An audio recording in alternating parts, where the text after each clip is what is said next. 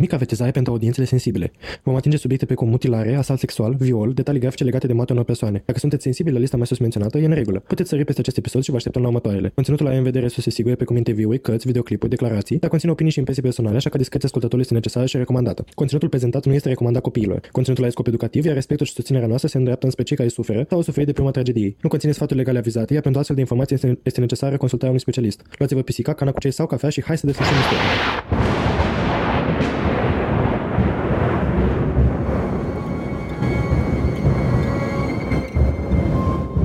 Toamna anului 2021, două pisici au început propriul lor podcast. Apoi au spus, pur, să se facă lumină în acest caz. Iar apoi am apărut noi, Cristina și Alex, pentru a transmite mai departe voința pisicească. Să ne facem așadar comozi și hai să vedem ce ne-au dus pisicile în această săptămână. În această săptămână discutăm despre cazul lui Andrei Cicatilo, abuzatorul care își ademenea victimele în gări și apoi le ucidea cu sânge rece. Vom discuta despre copilăria sa, modul său de a ucide, precum și despre prinderea și executarea sa. Hai să începem. Salutare! Bună! Bine ați revenit la un nou episod uh, propus de voi. Uh, abia așteptăm să intrăm în uh, cazul de astăzi. Ne bucurăm că um, avem o comunitate care se implică în uh, episoadele noastre și reușim să aducem uh, pe tavă episoade pe care chiar vi le doriți, uh, pe care probabil le așteptați de foarte mult timp. Uh, adică da, noi avem agenda noastră în care facem research pe episoade, pe cazuri care ne se par nouă relevante și interesante și avem toată chestia cu tematicile pe lună și așa mai departe. Dar uh, e foarte important să venim și cu cazuri care vă macină pe voi și pe care le considerați uh, relevante, nu-i așa? Astăzi vom intra direct în caz, în cazul uh, uh trimis, uh, în cazul recomandat de Izabela, o găsiți uh, It's Izabela pe Insta, și anume cazul lui uh, Andrei Cicatilo. Sincer, n-am mai auzit de el până acum și, și din ce am căutat așa rapid pe Google, uh, pare, pare că o să fie a wild ride. Așa că abia aștept să văd ce, ce recomandări am primit de la, de la Izabela.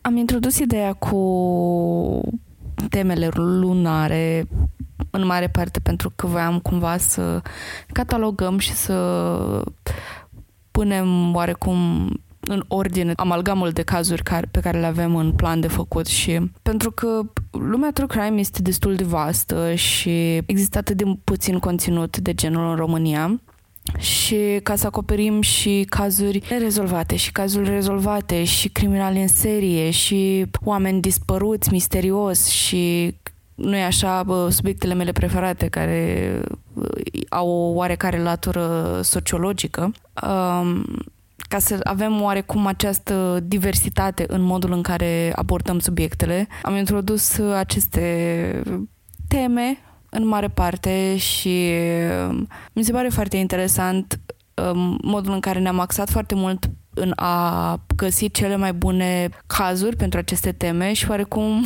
din păcate, pe parcurs ne-am pierdut puțin din uh, intenționalitatea, din uh, modul în care ne raportam la cazuri avându-vă pe voi în în, în spatele minții și ceea ce v-ați putea dori.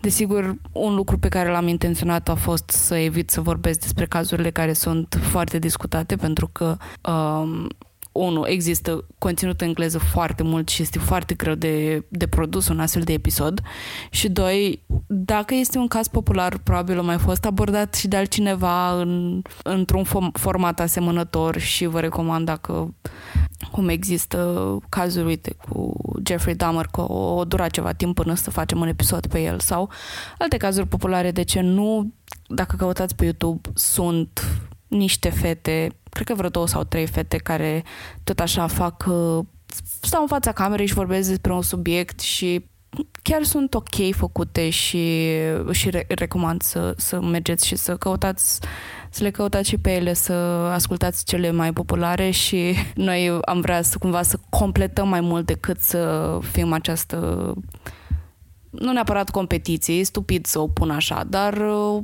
să evităm această oarecare uh, repetiția subiectelor sau uh, suprautilizarea, super, suprafolosința unui caz sau așa mai departe. Da, adică să fim serioși, detaliile cazului sunt aceleași, le găsiți și pe Wikipedia și pe YouTube, vorba Cristinei, la foarte mulți Uh, creatori de conținut. Pe cine bazăm noi mai parte este reactul, take-ul nostru asupra cazului și personalitatea noastră și a pisicilor care uh, dau culoare episoadelor noastre. Sperăm noi. Și cred că asta este motivul pentru care înregistrăm aceste episoade și continuăm cu tot felul de cazuri de true crime, pentru că cred că e foarte important și e foarte, sunt foarte importante și persoanele din, din spate și cum amprenta pe care ți-o pui asupra conținutului pe care îl creezi este cea mai importantă și nu conținutul în sine. Da, clar, în ultimul timp am avut și discuții cu unii dintre voi legat de cât de dezvoltată este nișa asta de true crime la noi în țară și ajungeam la concluzia că e destul de prost dezvoltată, mai spre deloc, și că nu are rolul numai de a ne distra și a ne face entertaining pe seama unor persoane care au suferit, ci mai mult uh, ne dorim să fie ceva educativ, mai ales din cazurile de dispariții, de... Ne dorim de foarte multe ori să fie ceva de genul ce să nu faci ca să nu pățești așa ceva sau cum să te ferești sau cum au fost și cazurile preferatele Cristinei cu teme mai largi de abordate de ea, cum ar fi cultele, witchcraft-ul, da, și ne dorim să aducem cât mai mult din asta și să conteze mai puțin faptul că victima se afla nu știu ce stare la, la locul faptei și toate astea. Da, este interesant să vezi ce a fost în mintea criminalului sau criminalei și să știi uh, cum a abordat această situație și cum, cum a gândit practic, dar la urma urmei, uh, ceea ce ne motivează pe noi în uh, călătoria noastră este faptul că putem influența în bine comunitatea în care, din care facem parte. Cum este și normal pe parcurs, ne-am și adaptat, ne-am și dezvoltat, ne-am și dat upgrade la interese și la subiecte spre care gravităm și oarecum cel puțin eu simt astfel. Uh, categoric încă mă interesează partea asta, să o abordez, să o dezbat, dacă este ceva de dezbătut. Um, dar, uh, din nou, interesele mele s-au uh, cam shifted sau cam uh, uh, schimb, s-au modificat uh, și și-au pierdut oarecum focusul pe crime, criminali, uh, scene foarte brutale și din astea și s-au îndreptat mai mult înspre modul în care uh, noi cu toții putem face parte din un astfel de caz, din păcate, și oarecum să evidențiez cât de vulnerabil suntem și, de ce nu, să evidențiez și modul în care lucrurile care par inocente pot să ne facă foarte mult rău. Și anume vorbesc despre, mă interesează mai specific de industria fast fashion care face atât de mult rău pe atât de multe planuri, mă interesează uh, toate aceste take-uri uh, sociale cu această luptă plaja asta de, uh, de băieței inseli care din nou și ei fac foarte mult rău în modul în care femeia este văzută în societate și mai departe mergem și la Uh, companii mari, mi-aș dori oarecum să fac și un episod despre uh, compania Nestle, care este absolut oribilă și îmi doresc oarecum cât mai mulți oameni să cunoască lucrurile astea ca să devenim și noi oameni mai buni în societate. Fundamental. Și au un loc cu vrăbiuță, ce poate fi nasol la ei? Da, au un loc cu vrăbiuță și literally fură apa de la oamenii care au dreptul la apă pentru că sunt oameni pe planeta asta. Uh, dar mi-aș dori din nou să am un, un episod în care să vorbesc despre asta și să aduc mai multă awareness, mai multă cunoștință pe, pe toate lucrurile astea care aparent par inocente și sunt inocente și puțin le putem controla, dar mai departe să le conștientizăm la un nivel mai colectiv și cu un public mai larg ca eventual să diminuăm răul făcut de, de cazurile în sine. Da, și sperăm că vom ajunge și acolo. Însă, astăzi totul e despre, după cum ziceam, Andrei Cicatilo. Acesta s-a născut pe 16, 16 octombrie 1936 în Iablocne, Ucraina, un sat din mijlocul, din inima Ucrainei rurale din, din vechea URSS. După cum bine știți, mult timp ne-am ferit să abordăm cazuri care implică ambele părți uh, ale acestui uh, război uh, nevrut de nimeni, doar de o singură persoană. Dar uh, pentru că nu e așa, practic, uh, ne, ne-am făcut publicitate pe seama suferinței altor oameni și nu asta e ceea ce ne dorim și nu ne vom dori niciodată asta. Dar uh, cred că e un prilej bun de a începe să abordăm și cazuri din acestea pentru că nu e așa, este o mai bogată cazuri în, care iau naștere în cele două țări. Așa că revenind, în anii 1930, după cum mulți bine știți, Ucraina era cunoscută ca fiind coșul de pâine al Uniunii Sovietice. Mai târziu am impresia că am devenit noi sau grânarul Europei. nici nu știu dacă e legit chestia asta cu România ca e grânarul Europei, dar uh, rămânem la Ucraina, ca este coșul de pâine. Hai să lăsăm propaganda naționalistă să fie acolo în colțul ei. Cicatilo s-a născut în timpul unei foamete datorate colectivizării forțate a agriculturii de către Stalin. Recolte erau luate de la fermieri pentru a fi distribuite în alte orașe și țări, dar guvernul, ca și la noi, uh, lua prea mult de la fermieri și astfel mii de oameni au murit de foame în acea perioadă. Desigur, e mult mai mult decât faptul că guvernul lua prea mult. Politicile lui Stalin de colectivizare au provocat greutăți și foamete pe scară largă, care au exterminat populația. La momentul nașterii lui Andrei, efectele, efectele foametei se resimțeau încă pe scară largă, iar educația sa a fost foarte dură. Ideea e că nu aveau prea multe, chiar nu aveau mai nimic, și situația s-a înrăutățit când URSS a intrat în cel de-al doilea război mondial împotriva Germaniei. Se credea că pe deasupra Andrei mai suferea și hidrocefalie. Hidrocefalia e o condiție pe care o ai de la naștere în cele mai multe cazuri. Practic înseamnă că se adună foarte mult lichid în uh, cutia craniană, în special în ventriculii cerebrali. Uh, nu intru în detalii, dar ideea este că e foarte mare presiunea în cutia craniană și astfel creierul ai de suferit. Mulți spun că asta este ceea ce l-a făcut să aibă probleme uh, de tract urinar mai târziu în viață, uda patul până la sfârșitul adolescenței chiar. Da, și mai târziu uh, avea și disfuncție erectilă când a ajuns la pubertate. Da, nu putea să mențină o erecție, dar totuși reușea să ejaculeze, lucru despre care, în mod ciudat, vom vorbi mult mai târziu. Știi, sunt informațiile alea care par total inutile și la un moment dat stăteam și mă întrebam ce-mi povestești, dragule? Adică disfuncție erectilă la un criminal notoriu în serie. Da, te-ai gândit că dacă ai disfuncție erectilă nu s-a grăbi prea mult să își folosească talentul. Dar aparent l-a folosit și după părerea mea, prea mult. Uh, revenind la familia lui, uh, tatălui Andrei a lucrat ca fermier, dar din păcate la acea vreme părinții lui nu erau deloc plătiți pentru munca lor, după cum ziceam. În schimb, li se permitea să-și planteze propriile culturi pe un mic petic de pământ din spatele colibei minuscule în care locuiau și puteau să păstreze acea hrană ca fiind a lor, în loc să fie plătiți. Uh, familia Raiu avea suficientă hrană și adesea mâncau iarbă, frunze pentru a supraviețui. Mama lui Andrei uh, îi povestește la un moment dat că avea un frate mai mare pe nume Ștefan și că la vârsta de 4 ani acesta fusese răpit, ucis și mâncat de vecini.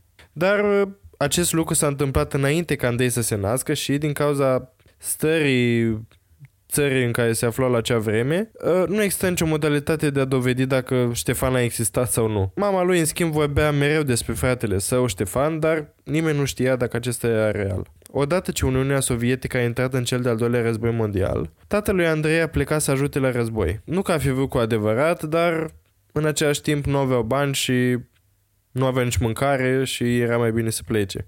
În timp ce tatăl său era plecat, mama lui Andrei aparent a fost violată de un soldat german și aparent a rămas însăcinată și a născut-o pe sora lui Andrei, Tatiana. Andrei spune că a asistat la violarea mamei sale de către acest soldat, ceea ce, după cum vă imaginați, este îngrozitor. Între timp, pe când tatăl său era încă la război, a fost capturat, ținut prizonier și apoi făcut de rușine de către propria sa țară, de Uniunea Sovietică, pentru că, citez, s-a lăsat capturat. Mass media de pe atunci, dacă îi putem spune așa, a făcut public faptul că tatălui Andrei a fost capturat și ținut prizonier, așa că atunci toată lumea a cam știut că acest lucru s-a întâmplat și că era tatălui Andrei. Așa că atunci când acesta s-a dus la școală, era hățuit din cauza lașității tatălui său. La școală totul era cam rău, până în punctul în care Andrei nici măcar nu mai vorbea cu nimeni. Încerca doar să dispară, mai mult sau mai puțin. În schimb, la vârsta de 15 ani, a încercat să o abuzeze pe una dintre prietenele surorii sale mai mici. Ea avea 11 ani la acea vreme și a abuzat-o cu intenția de a o viola. Uh, vom intra pe parcursul cazului în detalii de natură sexuală foarte grafice, așa că dacă nu sunteți into this, uh, vă invităm mai târziu Uh, când discutăm uh, despre tipologia lui uh, Andrei. Dar acum revenind, când în timp ce o abuza, Andrei a ejaculat în timpul actului sexual, dacă îl putem numi așa, pentru că se lupta cu acea fată și nu a ajuns la un act sexual în sine și atunci s-a simțit foarte rușinat și umilit. Și mai rău decât atât, Cumva colegii lui de școală au aflat că a încercat să abuzeze o fată mai mică decât el. Bine, de parcă ar fi contat dacă era de 15 ani. Dar uh, au aflat și că nu a fost capabil să-și păstreze o erecție și că a ejaculat mai devreme. Așa că odată ce colegii de școală au aflat ce s-a întâmplat cu tânăra, el era și mai bulit la școală, după cum v-ați putea aștepta. Uh, așa că Andrei avea în acele momente senzația că nu poate face nimic bine. A încercat să abuzeze pe cineva și să violeze pe cineva și în mintea lui se gândea că nici măcar asta nu poate face cum trebuie. După ce a terminat liceul, a încercat să intre la, un, la o universitate de stat din Moscova, dar a picat examenul de admitere. În schimb, a intrat în uh, serviciul național, aveau așa ceva bănuiesc pe vremea comuniștilor, și s-a mutat la Rodionova în 1960 cu intenția de a deveni inginer de telefonie. Sora lui mai mică a ajuns să se mute cu el și în același timp devenea din ce în ce mai îngrijorată cu privire la lipsa lui de succes la femei și de faptul că era foarte închis în el. Nu avea o viață socială, așa că la un moment dat i-a aranjat o întâlnire cu o fată din zonă care era și ea un fel de prietena ei nu aceeași care fusese abuzată. Aceștia doi au sfârșit prin a se plăcea unul pe celălalt și s-au căsătorit în 1963. Chiar și cu incapacitatea lui Andrei de a menține o erecție și lipsa lui de interes pentru sex, cei doi au reușit să aibă doi copii și să trăiască ceea ce părea a fi o viață normală. În 1971, Andrei a decis să devină profesor, dar asta nu a durat prea mult pentru că după puțin timp i s-a cerut demisia. De ce vă întrebați?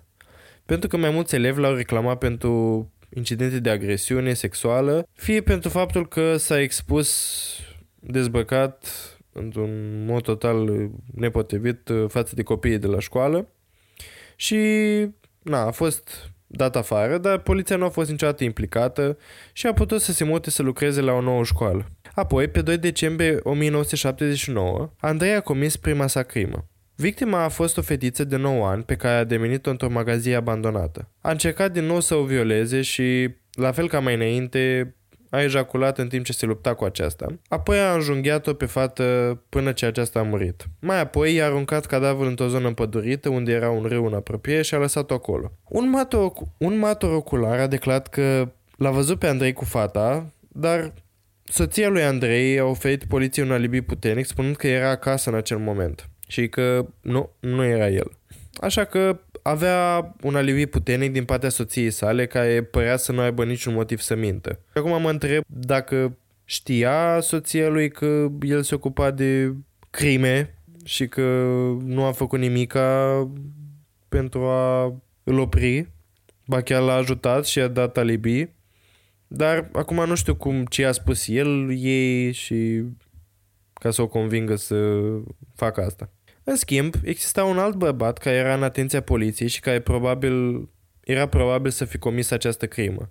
Un bărbat de 25 de ani pe nume Alexander, ea pentru că acesta avea cazier, în cazier o condamnare anterioară pentru viol, poliția a zis că ok, este în zonă, ai cazier, sigur el a fost. Așa că a fost arestat și dus pentru a fi interogat. După ore de interogatoriu brutal, și aici accentuez brutal pentru că suntem în URSS, pe vremea comunismului. Bine, în URSS, că și acum cred că uh, în Rusia să, mă, să, să merge cam la fel. Acesta, în urma interogatorului, a mătoisit crima. A fost judecat pentru ea și apoi găsit vinovat și executat pentru aceasta. Și na, multă lume spune că dacă nu era el, de ce ai mătorisit? Și sunt și alte cazuri în care oameni care erau inocenți și care erau interogați brutal au ajuns la punctul în care mătoiseau doar pentru a-i face pe toționari să se oprească. Și, din păcate, acest lucru nu s-a întâmplat numai în URSS, s-a întâmplat și în state și în foarte multe alte locuri. O carte relevantă pentru chestia asta este... Am citit o carte despre el, Jurnalul la Guantanamo se numește, și e vorba despre mărturisirea unui bărbat uh, uh, musulman care a fost arestat pentru aparent uh, orchestrarea unei părți a atacului de la uh, 11 septembrie uh, cu tunul de Gemini, uh, dar s-a dovedit până la că el nu avea nicio treabă, pur și simplu era în uh, în țară, venise în țară fix în acel moment și toți au zis ok, e musulman, a fost în țară fix atunci, el e. Și au ieșit foarte multe documente acum, după mulți ani, cu torturile la care a fost supus în Guantanamo Bay și chiar recomand cartea. Bine, e mai mult uh, de tip jurnalistic, uh, sunt multe documente, multe... pentru că parte din documente sunt de, încă cenzurate, sunt cu foarte multe benzi negri scrise și e un format mai greu, dar o recomand din tot sufletul pentru a vedea că nu se întâmplă abuzuri numai în uh, partea sovietică a lumii, ci și la noi. Dar uh, revenind la cazul nostru, Andrei a scăpat nevinovat, așa că în următorii trei ani nu a mai comis nicio crimă, poate pentru că s-a speriat că era cât pe ce să fie prins. În schimb, Andrei nu mai avea voie acum să predea din cauza numeroaselor zvonuri că s-a fi putat într-un mod nepotrivit cu copiii. Nimeni nu a vrut ca el să le predea copiilor lor. Nimeni nu voia ca el să fie profesor și a fost rugat să plece. Și de data asta călătorea și nu a reușit să-și găsească de lucru la niciun district uh, școlar, așa că în schimb Andrei s-a angajat ca funcționar la o companie minieră. Acum cu această slujbă el trebuia să călătorească des în diferite orășele, dar hei, avea ocazia să călătorească și să ucidă și apoi să plece de acolo.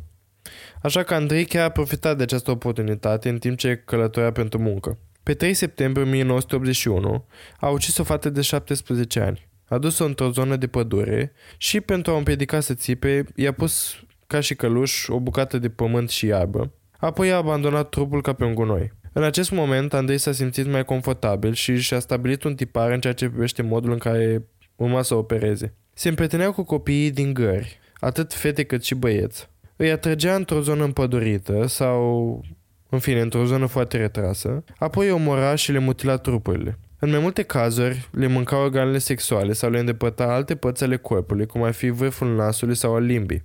În primele sale cazuri, el tăia prin orbite, prin orbite și scotea globi oculare și motivul pentru care a făcut acest lucru după cum a spus mai târziu. Era o poveste populară veche, o legendă urbană, dacă veți, din zona în care a trăit, uh, prin care se credea că victimele, înainte de a muri, amprenta ultimele, ultimei lor vederi pe retină, așa că el a crezut că dacă le scoate ochii, nu vor lăsa autorităților o amprentă a ucigașului lor.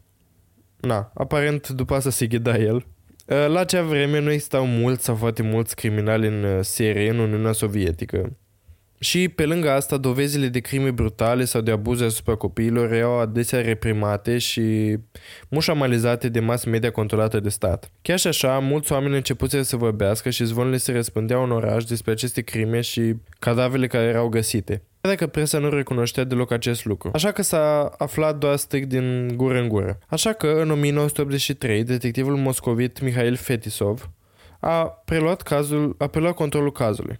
Și-a dat seama rapid că lucrează cu un criminal în serie și a apelat la ajutorul expertului în analiză criminalistică Victor, omul nostru Victor. Așa că atunci când au încercat să afle cine a putea fi responsabil pentru aceste crime, detectivii au parcurs o listă cu infractori sexuali cunoscuți din zonă, iar apoi poliția a folosit tactici brutale pentru a-i face pe oameni să mărturisească pentru crime, ca de obicei. Tot acești oameni pe care îi aduceau și pe care îi obțineau oferau mărturisiri adeseori false, iar Victor era sceptic deoarece probele de spermă de la locul crimei au indicat poliției că îi căuta pe cineva cu o grupă de sânge AB. Și niciunul dintre acești oameni nu se potrivea și totuși mărturiseau. În 1984, numărul crimelor era în creștere. Așa că poliția a luat măsuri drastice și a încercat să afle cine era criminalul. Zis, hai totuși să ne chinuim o leac. Așa că se pare că era poliție la toate colțurile drumurilor. Și asta îl făcea pe Andrei să devină puțin uh, anxios, pentru că era un pic mai greu să plece într-o zonă izolată când erau polițiști peste tot. Ceea ce la un moment dat a dus la arestarea lui Andrei într-o gară. A fost arestat pentru că se putea suspect. Așa că poliția a crezut că era puțin ciudat, se putea ciudat, se uita în jur, așa anxios, așa că a fost adus la secție.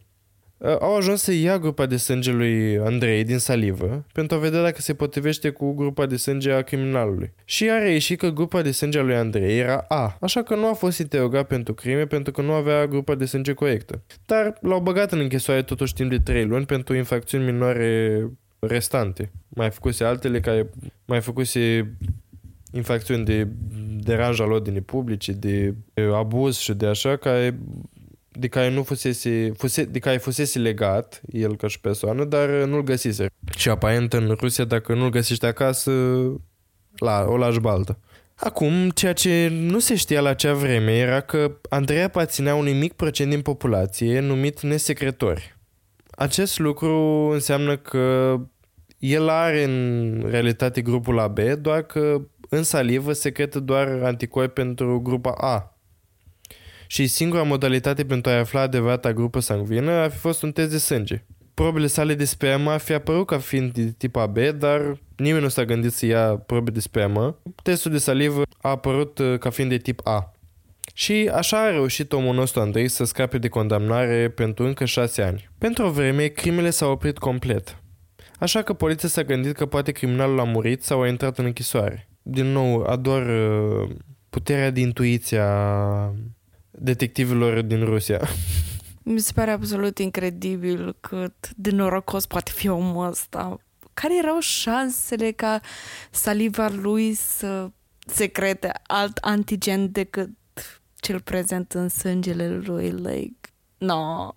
Da, știi cum e vorba aia, prost să fii noroc să ai. Uh, dar, din nou, Andrei nu s-a oprit aici uh, și a început să ucidă din nou în 1988. Acum Andrei devenise foarte nechipzuit și neglijent cu privire la crimele sale. Ucidea o mulțime de oameni foarte repede și în locuri publice, unde șansele de a fi prins erau mari. Pe 6 noiembrie 1990, Andrei a fost interogat după ce se putea din nou suspect într-o gară. El tocmai venise atunci de la uciderea ultimei sale victime.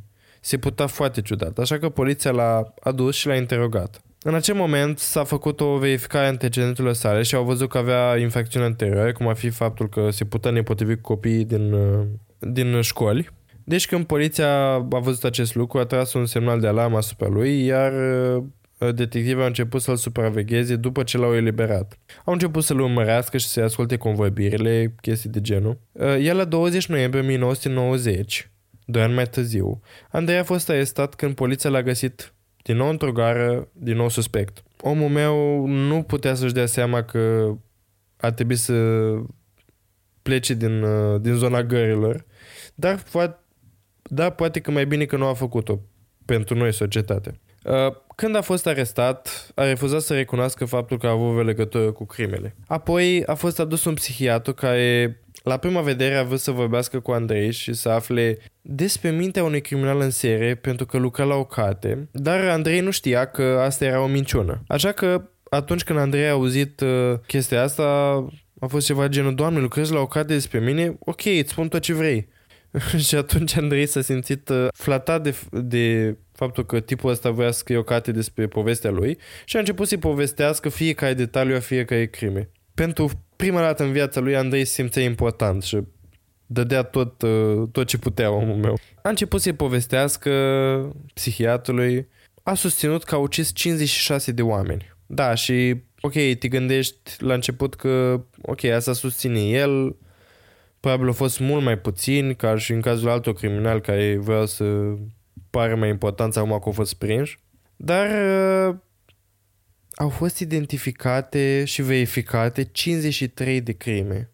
Ok, el a spus că au ucis 56, lipsesc 3, dar suntem în Rusia comunistă, e posibil ca să fi ratat ei 3 cazuri. Posibil să fost mai multe, de care să nu-și aduc el aminte. Dar uh, ideea este că sunt o mulțime de oameni.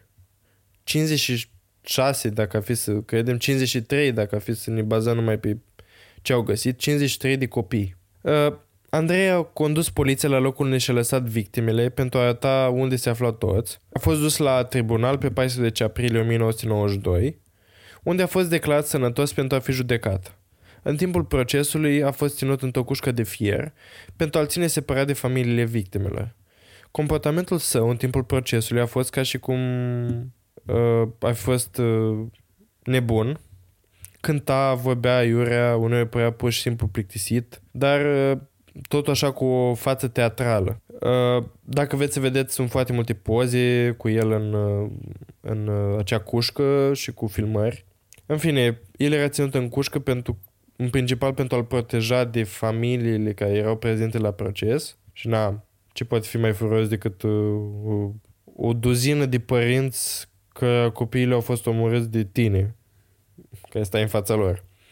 Așa că poliția s-a temut că n-a putea să-i asigure protecția, așa că l-a băgat într-o cușcă. La un moment dat se povestește că s-a ridicat în picioare și a dat jos pantalonii și a început să-și fluture penisul în fața mulțimii. Făcea elicopter, omul meu. Dar pe 15 octombrie 1992, Andrei a fost găsit vinovat pentru 52 de crime.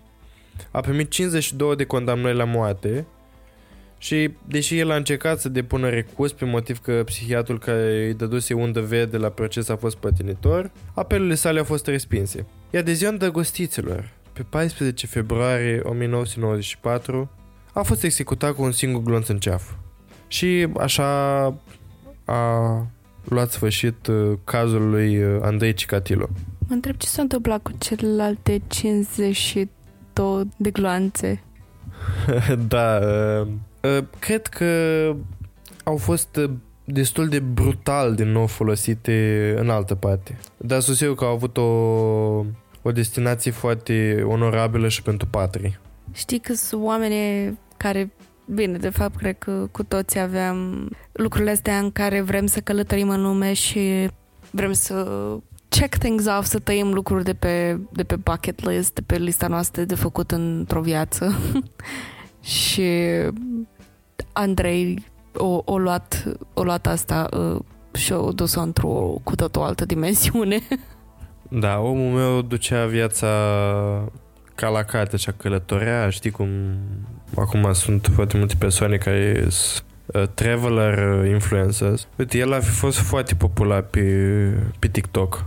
A fi postat în toate locurile în care a fost. Bine, în mai parte găși și păduri, dar uh, făcea și el ce putea. Așa cum uh, Lenghel de la Îmi place să mănânc este nișat pe Mac, KFC și Subway și Cicatilo este axat pe nișa lui de gări și păduri. Uh, da, și să nu uităm de Pepsi. Un Pepsi după fiecare abuz. Uh, da.